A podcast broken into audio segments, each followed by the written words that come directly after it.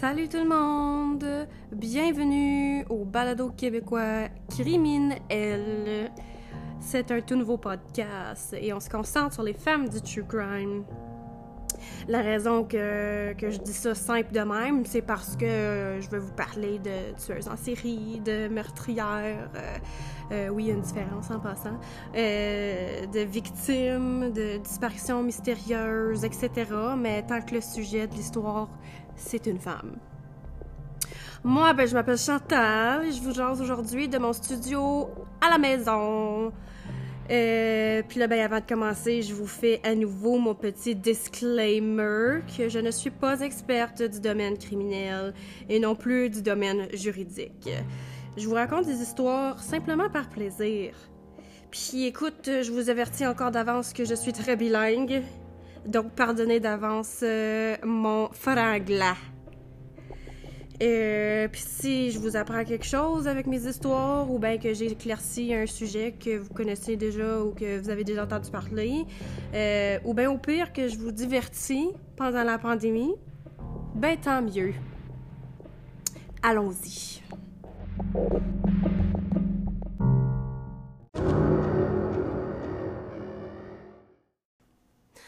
Aujourd'hui, je vais vous parler de Kelly Marie Ellard. Euh, puis juste avant de sauter dedans, je vous dis vite vite mes sources Wikipédia, Murderpedia et The Global and Mail. Bon, je vous raconte l'histoire. Euh, Rena Verk. Elle avait 15 ans. Non, c'est pas vrai, elle avait 14 ans. Et elle vient d'une famille qui, a immigré de l'Inde, euh, qui sont aussi des témoins de Jéhovah. Elle était toujours à la recherche d'endroits à vivre. Elle n'était pas encore avec. Euh, elle n'était pas d'accord avec la religion euh, de sa famille. Elle était une fille très gênée euh, qui voulait uniquement être acceptée par ses collègues, ses élèves, les, élèves à l'école. Elle admirait tellement les filles qui avaient de la confiance en soi. Pour se faire percevoir comme étant tough, euh, entre guillemets, elle a volé le chum d'une fille avec qui elle vivait en, famille d'accueil. Excusez-moi, my god, j'arrête pas de parler. Ok. L'histoire du crime commence en disant que Rena s'est vraiment mêlée aux mauvaises filles. Ce sont des filles qui portaient la mentalité de gang de rue. On prétend que Rena euh, aurait pris le cahier de notes à Nicole Cook, Nicole était une amie à Kelly Ellard. Rena a voulu commencer des rumeurs euh, sur Nicole, puis ça l'a vraiment enragée. Nicole a donc commencé à planifier sa revanche. Elle a mis un plan en action pour la battre le vendredi qui s'en venait. Donc le 14 novembre 1997, Rena Verk, qui a 14 ans, a été battue par un groupe d'adolescents dans un petit village nommé Saanich à Victoria, euh, en Colombie-Britannique. Puis c'était à l'extrémité du sud du pont Craig Flower, suite à un party euh, qui, se situait au, à ce pont-là. Puis elle avait évité par des amis, et je dis amis entre guillemets, Nicole Cook aurait éteint des cigarettes sur le corps de Rena, euh, incluant son front, et environ 7-8 personnes ont juste regardé la jeune Rena à se faire frapper, kicker, puncher. Euh, ils ont même essayé de prendre ses cheveux en feu. Après avoir été battue, Rena a traversé le pont pour rentrer chez elle. Deux des attaquants originaux, Warren Paul Glowowski et Kelly Marie Ellard, qui les deux avaient 15 ans, l'ont suivi jusqu'à l'autre bout du pont pour l'attaquer à nouveau. Ellard, Kelly Marie Ellard, tenu, aurait tenu la tête de Rena en dessous de l'eau pendant plusieurs minutes jusqu'à ce qu'elle se noie. Donc, euh, Rena Verk est maintenant décédée. Par lundi, les élèves du secondaire avaient déjà tout entendu, mais personne s'est porté volontaire pour aller à la police pourtant. les rumeurs ont confirmé, euh, ont été confirmées, pardon, que le corps de Rena a été trouvé dans l'eau huit jours plus tard. Warren Glowowski, Kelly Ellard et six autres adolescents ont été arrêtés. Trois filles ont plaidé coupables et trois ont été condamnées euh, d'agression causant des lésions corporelles. Le meurtre a vraiment attiré l'attention nationale des médias dû au jeune âge des coupables. Euh, éventuellement, ce groupe a été connu sous le nom de Shoreline Six. Il y avait des filles euh, âgées de 14 à 16 ans qui ont été condamnées à des peines allant jusqu'à 60 jours. Jours! Euh, en fait, ça allait de 60 jours à un an d'emprisonnement pour leur participation dans le crime. Glowalski, lui, avait 16 ans au moment de l'infraction, euh, a été jugé par un tribunal pour adultes et a été déclaré coupable de meurtre au deuxième degré. Il a été condamné à vie en prison avec euh, éligibilité à demander une libération conditionnelle après sept ans. Éventuellement, Warren Glowowski a été mis en liberté conditionnelle euh, totale en juin 2010. Bon. Parlons un peu de Kelly Allard. Kelly est née le 9 août 1982.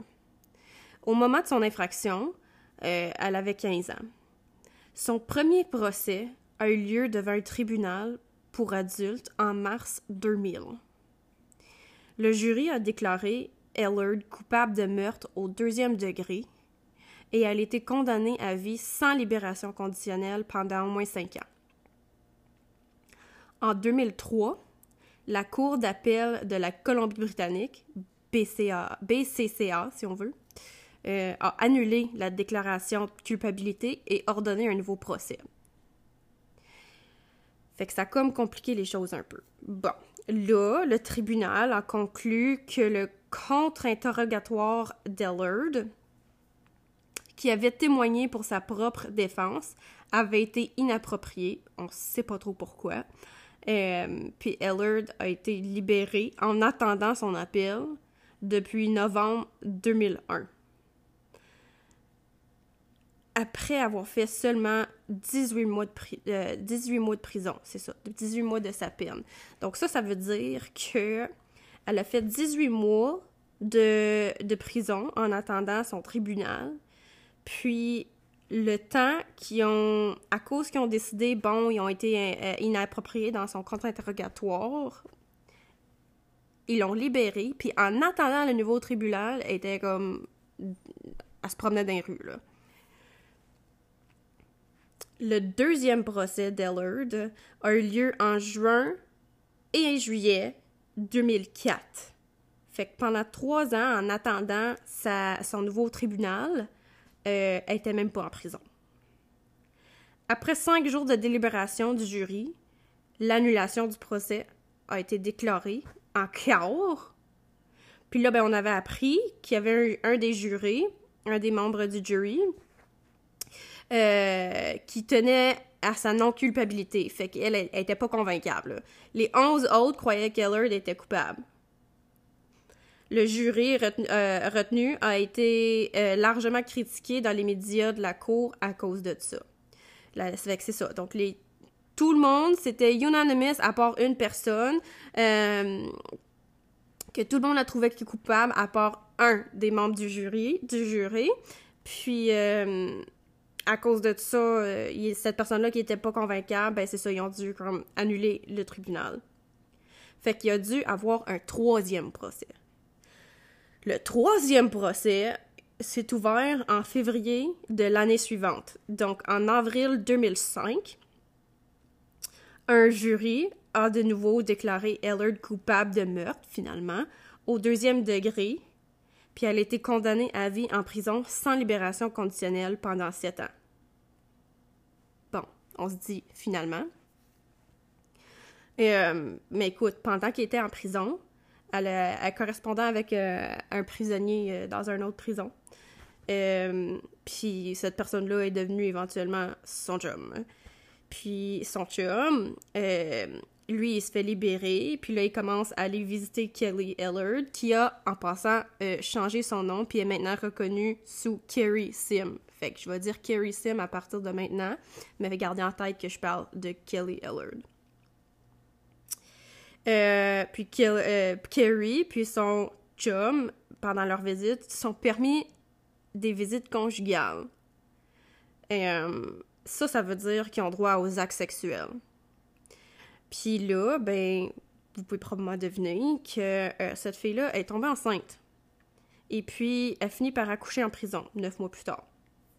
Son bébé est né en 2017 et on lui a même pas enlevé. Donc, euh, elle a le droit de garder son bébé avec elle euh, en prison. En tout cas. en tout cas. Fait que. puis là, en octobre 2018, Carrie, est permise une liberté de jour et vit, en passant jusqu'à présent, dans une maison de transition, euh, un halfway house en anglais, avec euh, cet enfant-là, son enfant. Quand on pense à ça, puis qu'on se dit aussi qu'il y a toujours les parents de Rena qui n'ont ressenti aucune justice pour leur fille à cause que le procès de Kerry est devenu comme un vrai cirque médiatique. C'est comme si Rena, c'est comme si la victime aurait été oubliée dans tout ça. C'est vraiment devenu euh, euh, le, le, Kerry Show. C'est, vraiment, c'est vraiment triste. Euh, en tout cas, parce que, premièrement, elle, elle n'est plus en prison. Puis, il n'y a, pas de justice. Là. Elle n'a jamais euh, ressenti aucune culpabilité par rapport à ça ou euh, dit quoi que ce soit aux parents de, de Rena. Aux dernières nouvelles, euh, entre la fin de 2019 et le début 2020, donc, voilà, écoute, ça fait un an à peine, Carrie, elle a accouché d'un deuxième bébé. le père du premier est toujours son chum et est aussi le père du deuxième bébé. Par contre, ce gars-là est retourné en prison. Euh, mais je connais pas la raison pourquoi. Fait que Carrie est dans un halfway house à ce jour. Elle a un job, elle a deux enfants. Euh, elle dit qu'elle aurait changé parce qu'elle veut être euh, une mère exemplaire pour ses enfants. Je dis exemplaire entre guillemets. J'imagine que je sais même pas si ces enfants-là, plus tard, vont savoir qu'est-ce qu'elle a fait dans le passé, mais c'était, euh, l'histoire de Kelly Marie Ellard, euh, maintenant légalement reconnue sous euh, Kerry Marie Sim et le Shoreline 6. Il y a évidemment d'autres détails par rapport aux autres euh, assaillants, aux autres personnes euh, du Shoreline 6.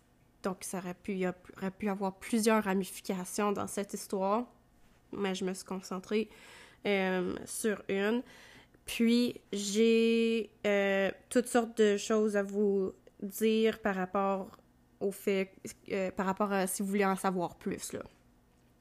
Si vous voulez en savoir plus par rapport à cette histoire-là, cette affaire-là, euh, il y a quelques livres. Donc, il y a Under the Bridge par Rebecca Godfrey. Il y a The Shape of a Girl par Joan McLeod. Il y a aussi The Beckoners par Carrie Mack. Euh, le père de la victime aussi aurait écrit un livre qui s'appelle Rena, A Father's Story. Euh, je sais que c'est tous des livres en anglais. Je sais pas s'ils sont traduits, euh, mais à vous de, de vous informer si vous aimeriez le faire.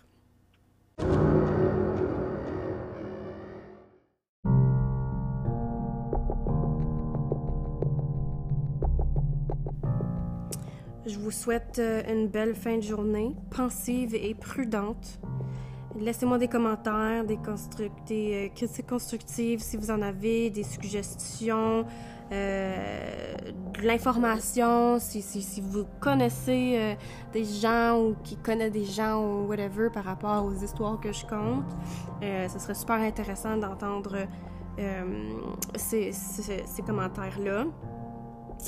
Donc, ceci dit, on se voit on s'écoute, on s'entend, whatever. Euh, la semaine prochaine, soyez là ou j'assumerai le pire.